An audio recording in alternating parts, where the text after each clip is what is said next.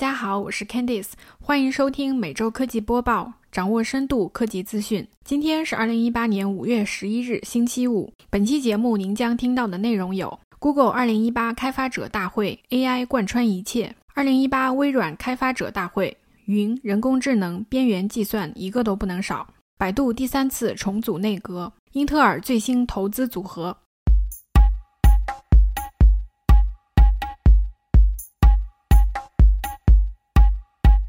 5月9日消息，据 CNBC 报道，在2018开发者大会上，谷歌宣布已经开发出第三代人工智能芯片，新的张量处理单元 TPU 将帮助谷歌改进使用 AI 的应用程序，包括在音频记录中识别正在说话的人的身份，在照片和视频中发现对象，以及在文本中识别潜在情绪等。因此，这款芯片完全可以称为英伟达图形处理单元 GPU 的替代品。此外，如果新版本 TPU 与它的前身类似，也将通过谷歌的公共云服务向第三方开发者开放，这将帮助谷歌与亚马逊和微软竞争。本周早些时候，微软发布了可用于其 Azure 云平台的特殊芯片。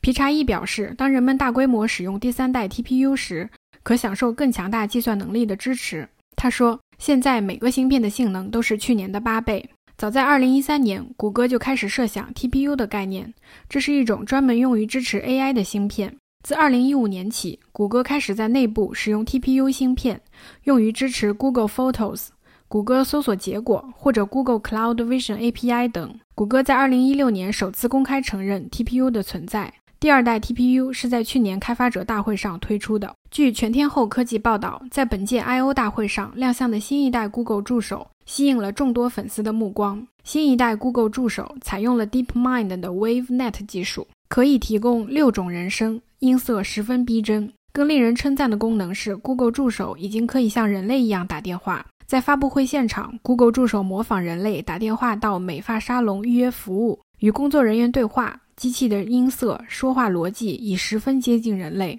甚至难以分辨哪个是人类，哪个是机器。可以预计，未来更多公司门店用 Google 助手来接听客服电话，这将省去不少人力成本。 Google 透露，目前全球已有5亿台设备接入了 Google 助手，支持30多种语言，进入了80多个国家和地区。在 AI 的帮助下，新版谷歌相册可以自动识别图片是否需要补光，自动转为 PDF， 同时还能将过去的黑白照片转为彩色效果。另外，它还能识别和归类婚礼等活动的照片，通过 Smart Actions 功能圈出好友，方便分享，以及将照片背景改为灰色，突出主体。结合 AI 技术后， Google News 可以精准判断用户感兴趣的新闻，不断更新。打开 Google News 的时候，用户可以看到5条重要新闻的摘要，以及更多精选内容。这些内容会随着用户浏览记录而筛选和调整。这一功能类似目前国内新闻媒体的大数据推荐机制。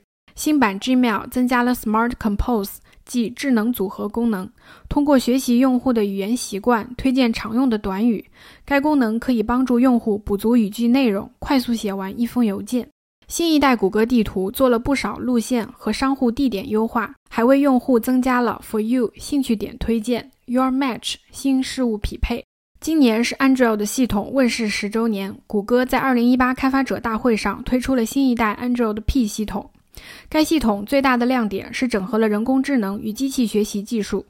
首先， Android P 可以用 AI 技术优化电池管理，加入了自适应电池 Adaptive Battery 功能。该功能随时监控用户的电量消耗情况，会自动关闭无用的后台应用，同时根据使用习惯调整屏幕的亮度，并且减少 CPU 30% 的负担。此外， Android P 中加入了 Actions and Slices 功能，这是一种改进版的人机交互形式。在 Android P 中输入搜索词汇，如果涉及到手机上的应用，就会自动出现该应用的相关功能。 Google 表示，测试版的 Android P 目前已经开放下载，它将支持全面屏手机。首批支持 Android P 系统官方认证的手机厂商包括中国的小米、一加、vivo 和 OPPO。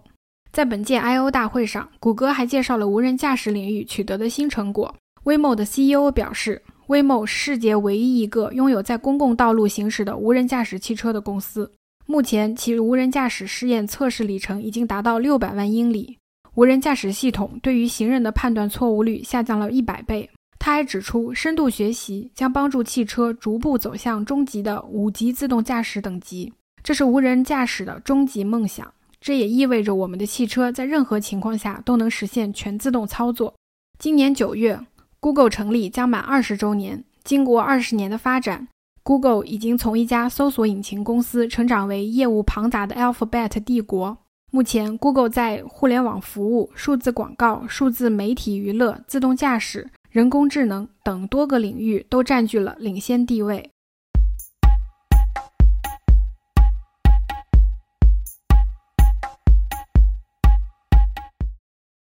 据中新经纬报道，北京时间5月8日，为期3天的2018微软开发者大会在美国西雅图拉开帷幕。Microsoft Build 是微软面向全球开发者、合作伙伴以及消费者介绍其重要产品在未来1年内发展方向的技术盛会。微软在本次大会上通过人工智能、新产品等几个方面展示了自己在软件开发领域的计划和远景。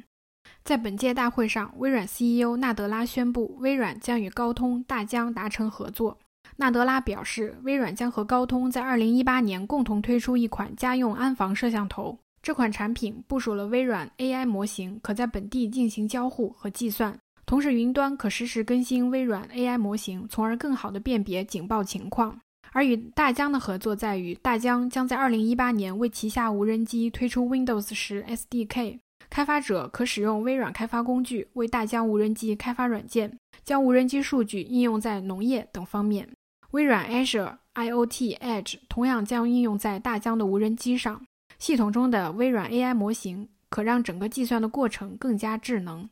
在此次 Build 大会上，微软推出了 AI for Accessibility 项目，致力于在未来5年内斥资$2500万帮助全球残疾人士。微软宣布，这一新项目旨在探索一些方法，使用人工智能改善残疾人士的生活。$2500万的投资将主要针对开发者、高校、非政府组织以及其他为残疾人士打造人工智能解决方案的机构。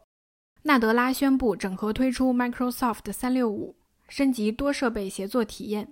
微软小娜将作为工作助手，并且将和其他语音助手进行互补协作。微软在新版本的 Office 365当中集成了小娜语音助手，来拓展办公应用的使用边界。用户可以在使用 Office 365的同时，用小娜来定制和办公相关的一些记事、随想，或者定制一个日常计划。会上，微软公布了与亚马逊 Alexa 的合作细节。现在用户可以在微软电脑和亚马逊 Echo 音箱中同时唤醒小娜、Alexa 2个语音助手，小娜用于工作， Alexa 用于查看地图、叫出租等生活服务。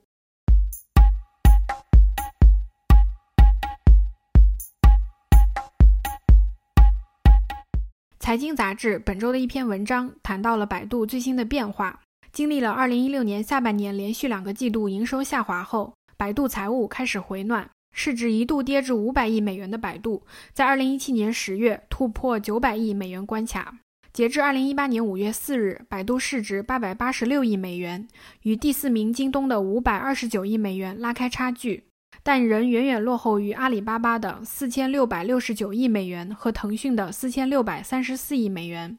文章中谈到，在第一次高管见面会上，陆琪对在座高管说，既然百度要做人工智能，那么应该先了解人工智能的对立面，自然智能。他以自己学习反向骑行自行车的经验举例，当人习惯一件事，想忘记这个技能，转型到下一阶段时，过程十分困难，一个组织更是如此。今天的百度正处于这样的转折点上，他要忘记组织记忆，但像陆琪学习倒骑自行车摔伤腿一样，百度也要承担阵痛和代价。从战略到组织再到人事，百度全方位进入收缩期。陆琪主导了一系列分拆整合。他上任的第一把火是2017年2月裁撤百度医疗事业部。此后2017年8月百度外卖出售，2018年4月百度金融分拆。财经记者曾独家报道，百度国际也即将分拆。裁撤和分拆之外，陆琪整合现有资源和部门，成立了3个事业群组。2017年3月1日，智能驾驶事业群组成立，本来陆琪亲自挂帅，但在2017年8月，副总裁李正宇接任。3月24日，百度 AI 技术平台体系成立。1年后2018年3月6日，智能生活事业群组成立。现在百度的业务架构已趋清晰，6大事业群并行，分别是搜索公司，高级副总裁向海龙负责 AI 技术平台体系 AIG， 副总裁王海峰负责智能驾驶事业群组 IDG， 副总裁李正宇负责智能生活事业群组 SLG， COO 陆琪负责新兴业务事业群组 EBG， 总裁张亚勤负责和金融服务事业群组 FSG， 高级副总裁朱光负责。在此架构下，百度新一届内阁浮出水面，权力最顶层是李彦宏和马东明。在业务层面，形成以陆琪为统领，张亚勤、向海龙、朱光、王海峰和李正宇为大将的基本框架。而在非业务层面， CFO 于正军和高级副总裁刘辉分别掌握财务和人事。据财经记者了解，这两位都向李彦宏直接汇报。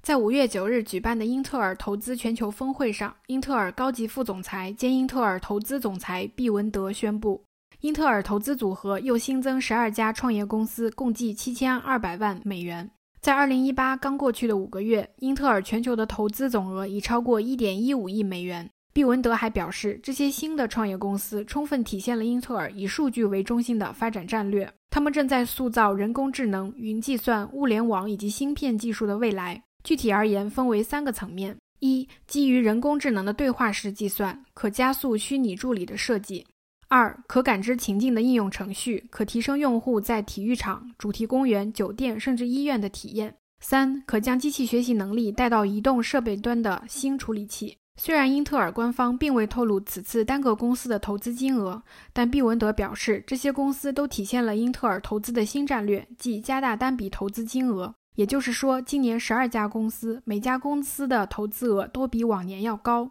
而去年英特尔拿出6000万美元投资了15家创业公司。在这次所投资的创业公司名单中，包括3家中国公司，分别是吴晶原厂半导体公司乐星、容器服务和企业级 PaaS 领域初创公司林雀云、视觉感知产品与方案提供商瑞维技术。足以证明英特尔对中国市场的重视。事实上，去年英特尔的投资组合里也包含中国创业公司，于凯创立的地平线就是一个典型的案例。当于凯创立地平线的时候，他向外界表示，地平线的目的是要做人工智能时代的英特尔，能够获得英特尔投资也是顺理成章。除此之外，这届英特尔投资峰会还凸显了2个关键词：体育和多元化。体育是近2年英特尔重点培育的一个方向。2016年9月，英特尔就成立了体育事业部。2017年6月，英特尔签约国际奥委会，成为 TOP 合作伙伴，直到2024年。双方合作的第1届奥运会是2018年2月在韩国举行的平昌冬奥会，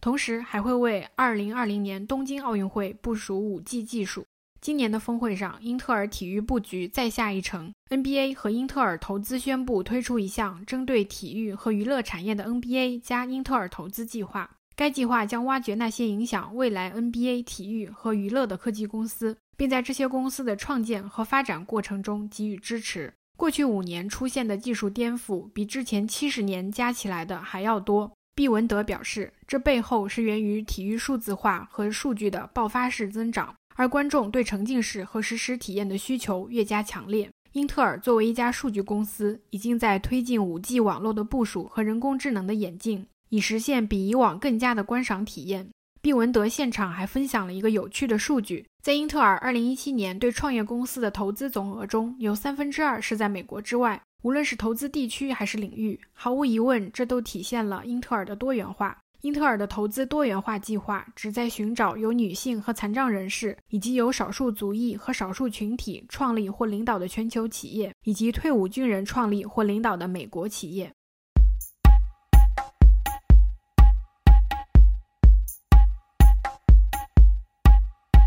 感谢收听每周科技播报，掌握深度科技资讯。我是 Candice， 我们下周再见。